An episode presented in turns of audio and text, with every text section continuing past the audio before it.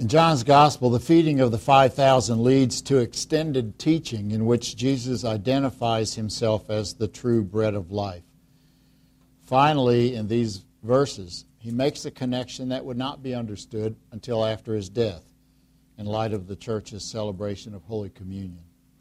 The Holy Gospel according to St. John in the sixth chapter. You, Jesus said, I am the living bread that came down from heaven. If anyone eats of this bread, he will live forever. And the bread that I will give for the life of the world is my flesh. The Jews then disputed among themselves, saying, How can this man give us his flesh to eat? So Jesus said to them, Truly, truly, I say to you, unless you eat the flesh of the Son of Man and drink his blood, you have no life in you. Whoever feeds on my flesh and drinks my blood has eternal life, and I will raise him up on the last day. For my flesh is true food, and my blood is true drink. Whoever feeds on my flesh and drinks my blood abides in me, and I in him. As the living Father sent me, and I live because of the Father, so whoever feeds on me, he also will live because of me. This is the bread that came down from heaven, not like the bread the fathers ate and died. Whoever feeds on this bread will live forever. Jesus said these things in the synagogue as he taught in Capernaum. When many of his disciples heard it, they said, This is a hard saying. Who can listen to it? But Jesus, knowing in himself that his disciples were grumbling about this, said to them, Do you take offense at this? Then what if you were to see the Son of Man ascending to where he was before? It is the Spirit who gives life, the flesh is no help at all. The words that I have spoken to you are spirit and life, but there are some of you who do not believe. For Jesus knew from the beginning who those were who did not believe and who, and who it was that would betray him. He said, This is why I told you that no one can come to me unless it is granted him by the Father. After this, many of his disciples turned back and no longer walked with him. So Jesus said to the twelve, Do you want to go away as well? Simon Peter answered him, Lord, to whom shall we go? You have the words of eternal life, and we have believed and have come to know that you are the Holy One of God. This is the word, the gospel of the Lord. We had a really good convocation this week uh, in, in Dallas. It was encouraging and inspiring to, to see everybody come together and, and really be focused on what God is doing in the church and what God wants us to be doing in the world. And the real, um, I mean, the overarching focus of the entire convocation was on mission, on what is the mission of the church, and accomplishing that mission, and accomplishing it sometimes in very, very difficult circumstances, because carrying out the mission of the church in a lot of places in the world is causing people to lose their lives. And we, we got lots of examples of that uh, in lots of different places. And, the, and even if they don't lose their lives, there are people that are losing their homes, losing their businesses, losing everything that, that they have, or maybe losing limbs. Um, they are paying a serious price for carrying out the mission that God gave the church. And, and as the, the thing that really came out of is, is about how we carry out the mission of the church. And there was this big emphasis, and it's, it's really the emphasis of the NALC, is on discipleship. That the way we carry out the mission of the church is to follow Jesus' command to become disciples and to make disciples. And as I thought about those and listened to different speakers and, and, and kind of went through the little Bible study that, that one of them um, presented, uh, it was kind of convicting for me because I'm probably no different than any of you that I tend to be a doer. So that I want to, you know, jump in and do something. And so I've got ideas about how to do this and do that, and I know that y'all do too. And and it's been the practice of the church over who knows how many years to, to figure that the way we make disciples is to put on this program and that program and some other program and get people to come to it and, and they're going to learn how to be disciples. And so we do worship programs and Sunday school programs and, and other education programs and we do evangelism programs. And those are not bad, and I'm not trying to put those down. But we have relied on those things, and we have relied on those kinds of things to attract people to come to the church and so that we can have an opportunity to minister to them and to teach the word and to involve them in the work of the church.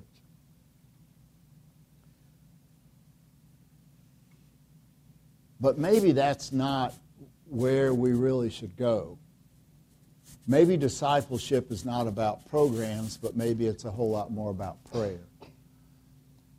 Maybe it's about getting close to Christ. And I started thinking about that, and I started thinking, okay, how are we going to be able to make disciples of other people if we are not first disciples ourselves? And being a disciple means more than being a church member. It's about a relationship. And so there's kind of a choice that we have to make about how we want to follow Jesus' command to make disciples. How does that happen? And as as I was thinking about that and I looked at these lessons and I was thinking, you know, these lessons are about a choice that people make about Jesus. Jesus said and made it clear in this lesson and in the ones before that I am the bread of life, the living bread that came down from heaven. And the way you have life is by having me inside of you. It's all about the connection with Christ that we that gives us life. Now he said it in a way here that was kind of offensive to the people about eating his flesh and drinking his blood, but the point he was making is that you got to have me inside of you to really and truly be one of my disciples. That's what is really important about it. And the people that he was talking to, they were pulled in all kinds of directions. I mean, one of the things pulling at them was their own religious traditions, their own habits, their own ways of doing things. The religious, and it was a very structured system in the Jewish religion at that time. And you had the Jewish leaders saying, This is how you need to worship. This is how you get yourselves ready for worship. This is how you live your lives. This is what you need to follow. And so they're being pulled by that with the obligations that they needed to fulfill. And then on the other hand, you've got this Roman occupation. You've got the, this, this military force that's taken over the country, and they're pagan, and they've got their own ways of doing things, and they put their own restrictions and, and obligations on the people that were there. So that's who's listening to Jesus. And then Jesus comes along, and some of them were following, and they were traveling around with him, and they had seen all the wonderful things that he had done. But then they hear these words. And it sounds like, you know, if I do something like this, I don't even understand it, but if I try to do something like this, it's just another thing pulling at me. Am I going to get in trouble with the religious tradition I'm part of? Am I going to get in trouble with this other group of worldly pagan people that are in control of things? What's going to happen? And they had a choice like that that they had to make, and it really pulled at them. But the point Jesus made was that following him was really the only thing that counted. I guess things in uh, 2,000 years haven't really changed a whole lot because we're still being pulled by the same kinds of things. I mean, from a religious tradition standpoint, we get into habits and certain ways of doing things, and we just keep doing the same things. And we figure this is what we need to do, this is how we do the church, this is how we reach people, this is how we get people in. And, and the programs that we do, you know, at some level are successful. And what we end up doing is, is getting more members for the church. We're making church members. And so we're pulled by that because it's comfortable and familiar. But we're also being pulled by the world. There's a world out there that says, why do you do what you do? Why do you believe what, what you do? It doesn't make any sense. I don't understand why you're doing that.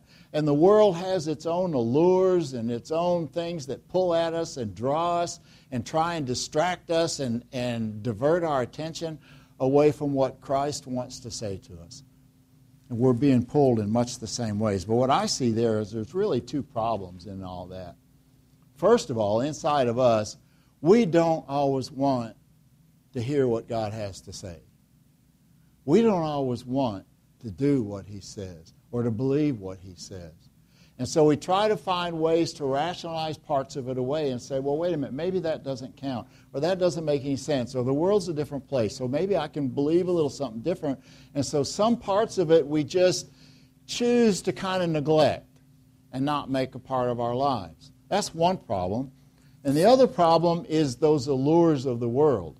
We start to rationalize and think, you know, this is really going to be okay and, and it's not that big a deal, or maybe we get drawn back to some old habits that we've had maybe in our own personal life and say, you know, that's it's really not such a big deal. We have all that stuff inside of us, and all that stuff pulls at, at us at the, all at the same time. But what are we really doing when we start thinking like that? What we're really doing is replacing Christ. We're replacing Christ with what we want, with what we think with what seems to us to be the best way to think and the best way to act and the best way to do things. So we just kind of go full steam ahead in our own power and in our own way of thinking. And so when Jesus says, I'm the living bread of heaven. You can't live without me. You need to have me inside of you. It's more important than anything else. Well, a lot of people leave. A lot of people don't want to do that. A lot of people don't want to follow that. And there are maybe times in our lives, even, when we have been there and we kind of wandered away. And at Jesus' time, this large following that he had, most of them left because it was a hard saying that he was telling them. And so Jesus looks over at the 12, his inner circle, and he says, so, do you want to leave too? They had been there and seen all the things that Jesus did. They saw the power that he had, the feeding of the 5,000, the healings that he had done. They had heard him teach. They had seen how much he loves people. And it, it touched them in a certain way, obviously a different way than all those other people that left. And so Peter stands up. He's always the one that stands up and says something first. Peter stands up and says, Lord, to whom shall we go? You have the words of eternal life. We have come to believe and to know that you are the Holy One of God. Peter's confession was for all 12 of those disciples. He said, We got no place else to go. We choose you over any of this other stuff that's pulling at us. We choose you. And it's interesting what Jesus said after that. Um, he says, after he says that, uh, Peter says that, then Jesus replied, Have I not chosen you? So I wonder about you and me. What, what, what is our choice? Is there any place else we want to go besides Jesus? I'm sure you've seen the power of Jesus in your own life at some point. Some way Jesus has touched you. You've probably felt the love of Christ in your own life. When, when you really needed it, He was there. You probably know that. You've seen and heard, maybe in, in different ways than the disciples actually did who were there and, and felt the love of Christ. You've had all that. And that's why you've chosen to follow Christ. But what? But then Jesus says, But I've chosen you. Jesus chose you to be his brother or his sister. Jesus chose you to be a child of God and to be part of that family. Not because you're so special, not because there's anything great about you, but because he loves you. Pure and simple. Because he loves you. And I think in all of this, I think there's a word here for, for us at Emmanuel. And maybe it's in the form of a couple of questions. Question is, how close are you to Jesus? Is Jesus as close to you as your very best friend? Do you feel like Jesus is a best friend?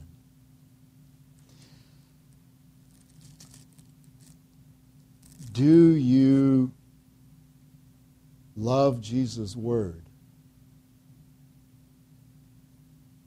Is his word a part of you? Do you take it seriously? Do you know what it is? Are you a disciple? A disciple is a student. A disciple is one that wants nothing more than to sit at the master's feet and learn and imitate. Are you a disciple? Are you interested in Jesus' way? Do you want to follow his way? Do you want to go the way he went? And go the way he wants you to go. I think it's interesting that in the three years that Jesus' disciples were with him during his ministry, Jesus only sent them out one time into the community to preach the message that the kingdom is near. One time in three years, he sent them out. That three years for Jesus was for one purpose to make those 12 disciples.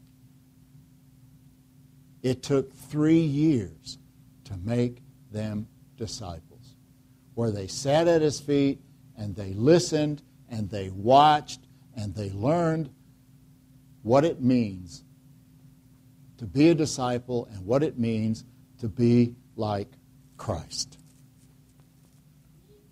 He didn't send them out to make other disciples until when? After he had ascended and after he empowered them with the Spirit. Because then they were ready. And then he sent them out. So here's the choice Do you want to be a disciple for Christ? Do you want to make disciples for Christ? Joshua confronted the people of his time with a choice a choice about did they want to follow God and what God said, or did they want to follow the gods of the people around them, the society that they found themselves living in, the Amorites in this case. And he reminded them of all the wonderful things that God had done for them over the years, just like he's done for us.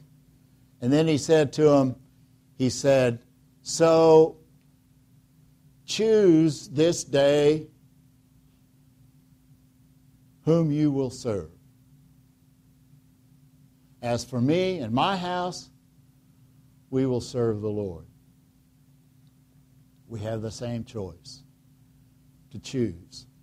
We choose for ourselves this day, every day, whom will we serve?